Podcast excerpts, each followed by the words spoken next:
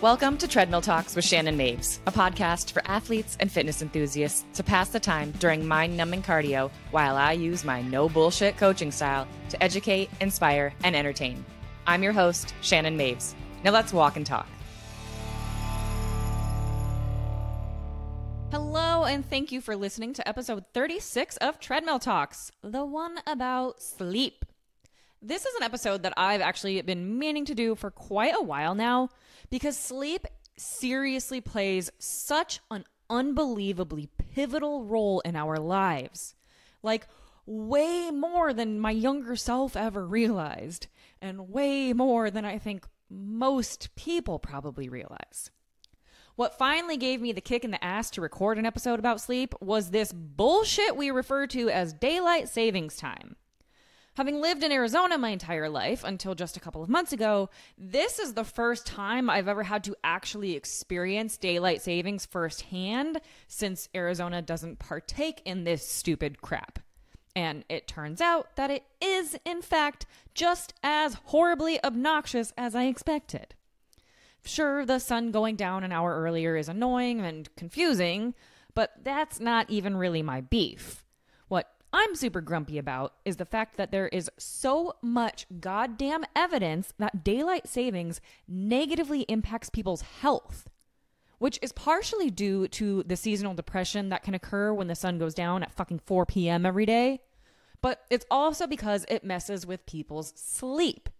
And our sleep plays a huge role in our health.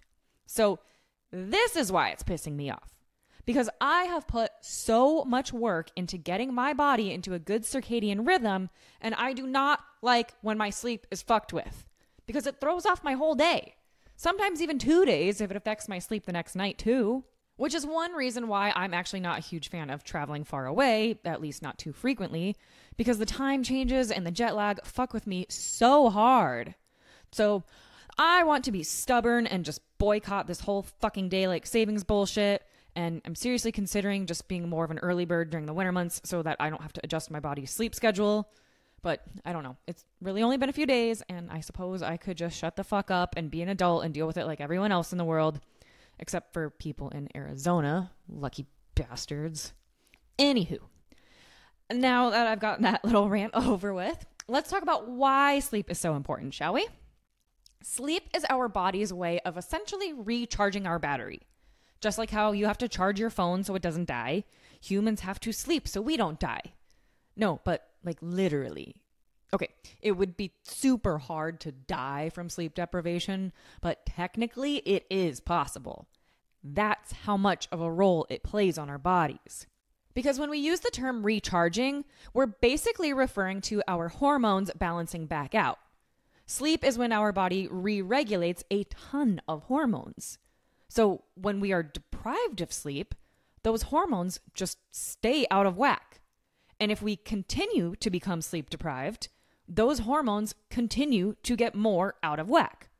And it can lead to shit like anxiety, depression, paranoia, stress, high blood pressure, heart attacks, increased hunger, lowered libido, and it can impair training recovery. Believe it or not, that's just the tip of the iceberg, too. There's plenty of other shit that sleep deprivation can do to the body. But why does it cause all of these negative side effects? Well, let's start out by explaining what circadian rhythm is.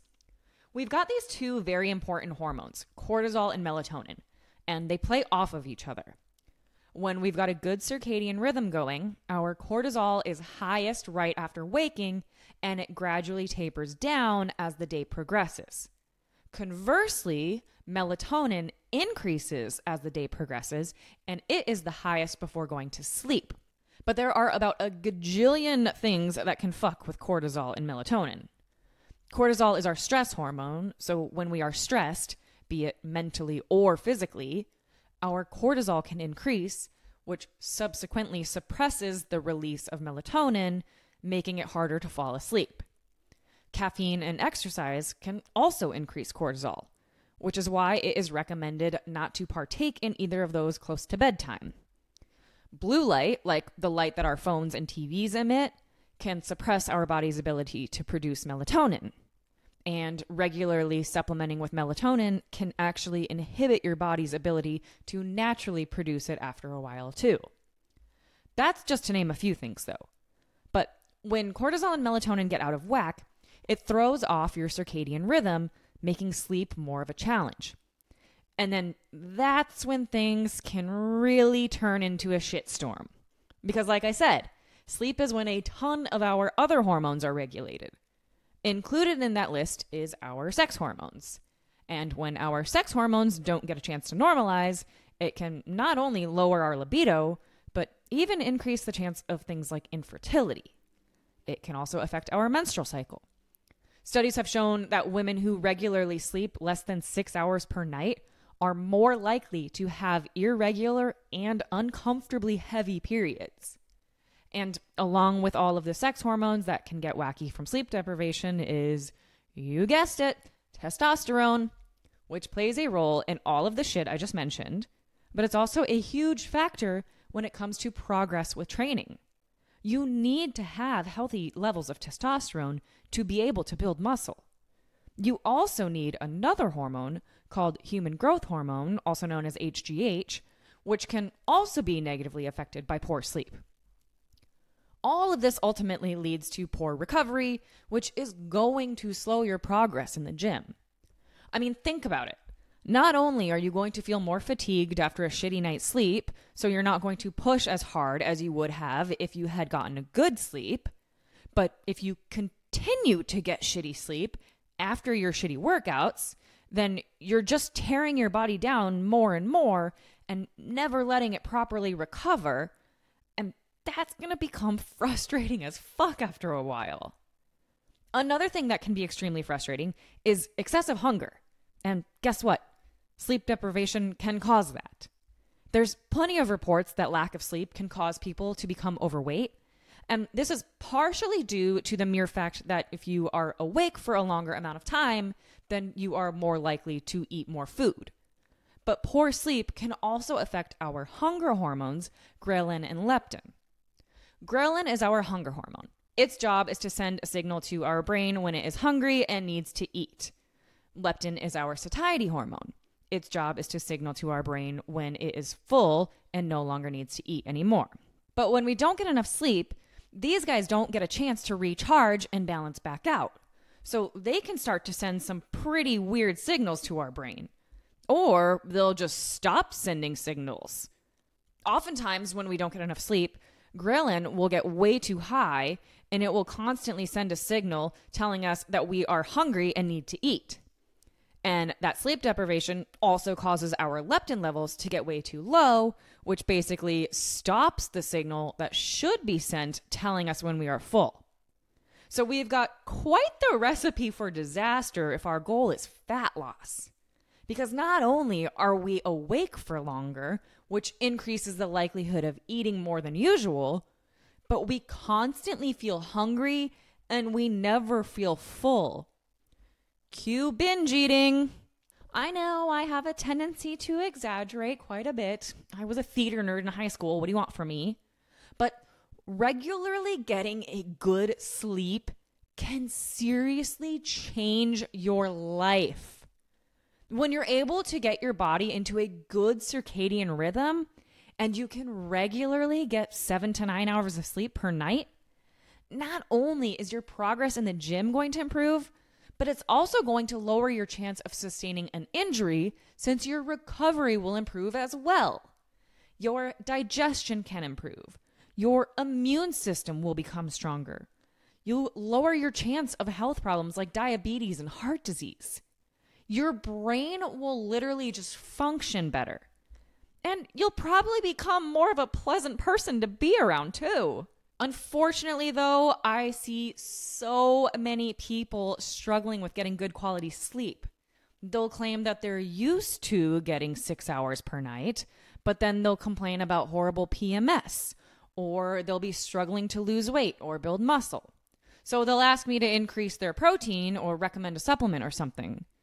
Which reminds me carbs help with sleep. Seriously. If you've ever noticed yourself craving carbs when you're stressed, It's because carbs can lower cortisol levels.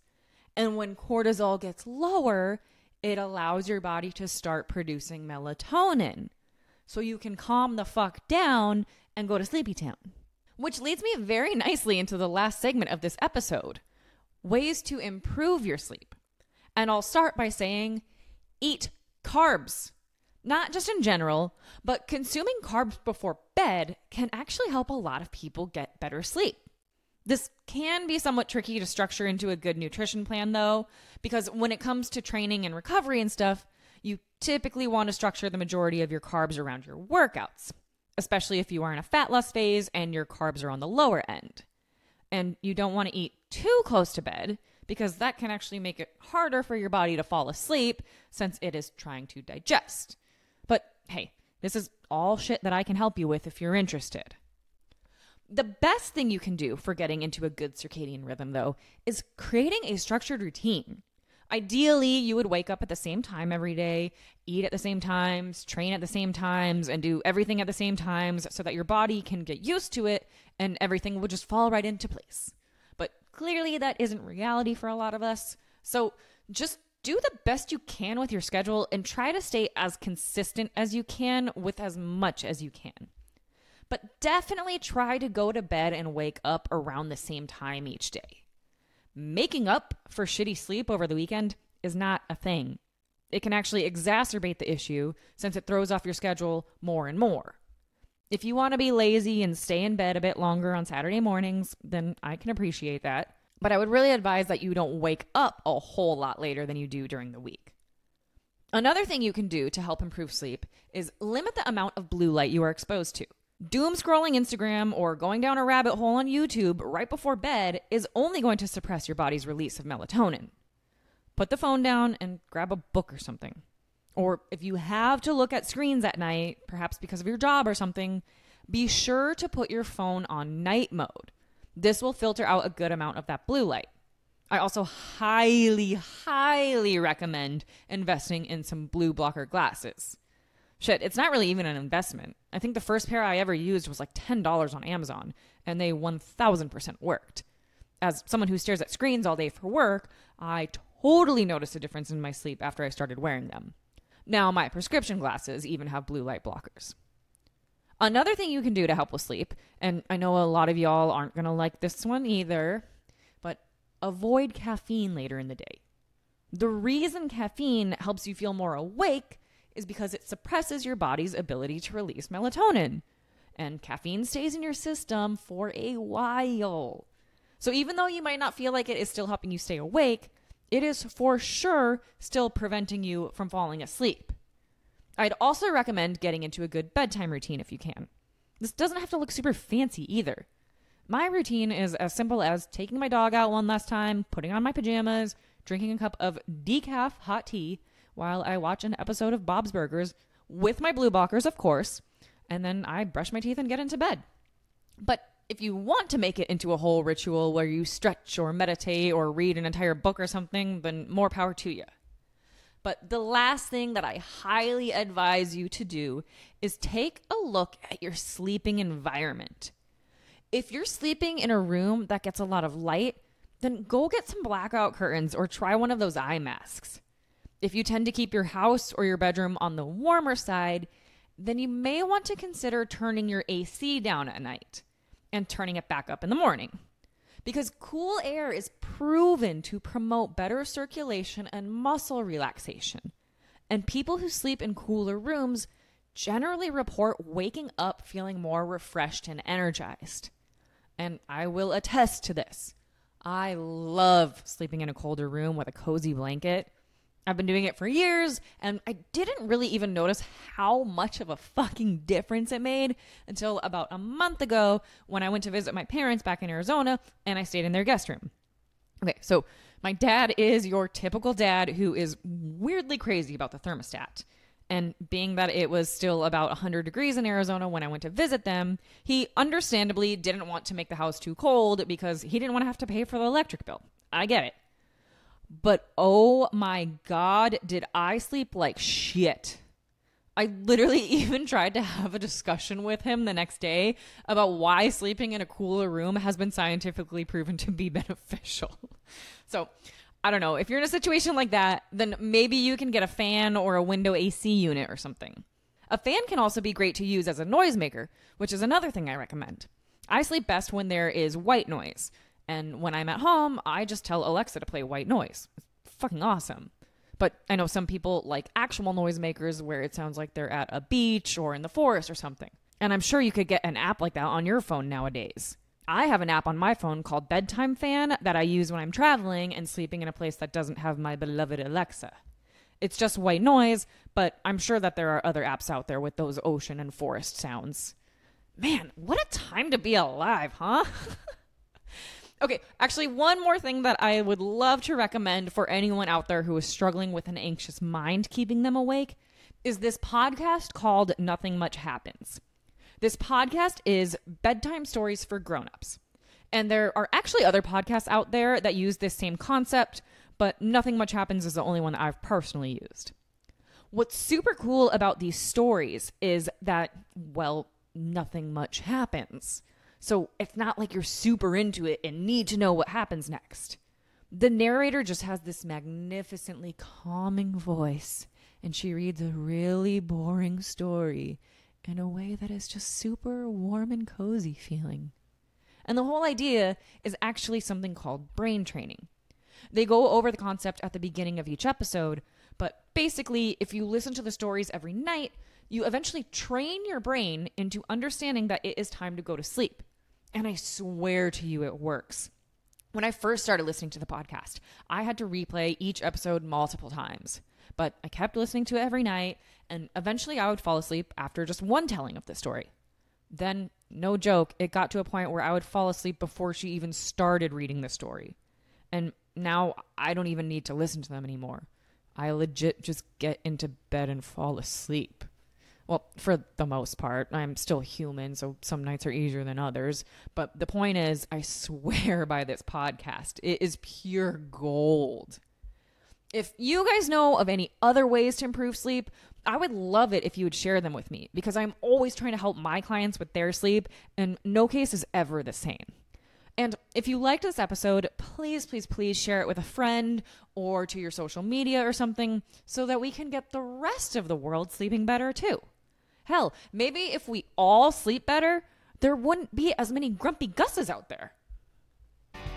Thank you for listening to Treadmill Talks. If this episode taught you something, lit a fire under your ass, or at least helped you forget how long you've been walking in place, please leave a review or take a screenshot to share on your social media. Don't forget to tag me at Shannon Maves so I can give you some love right back. And thanks again for listening to my Treadmill Talk.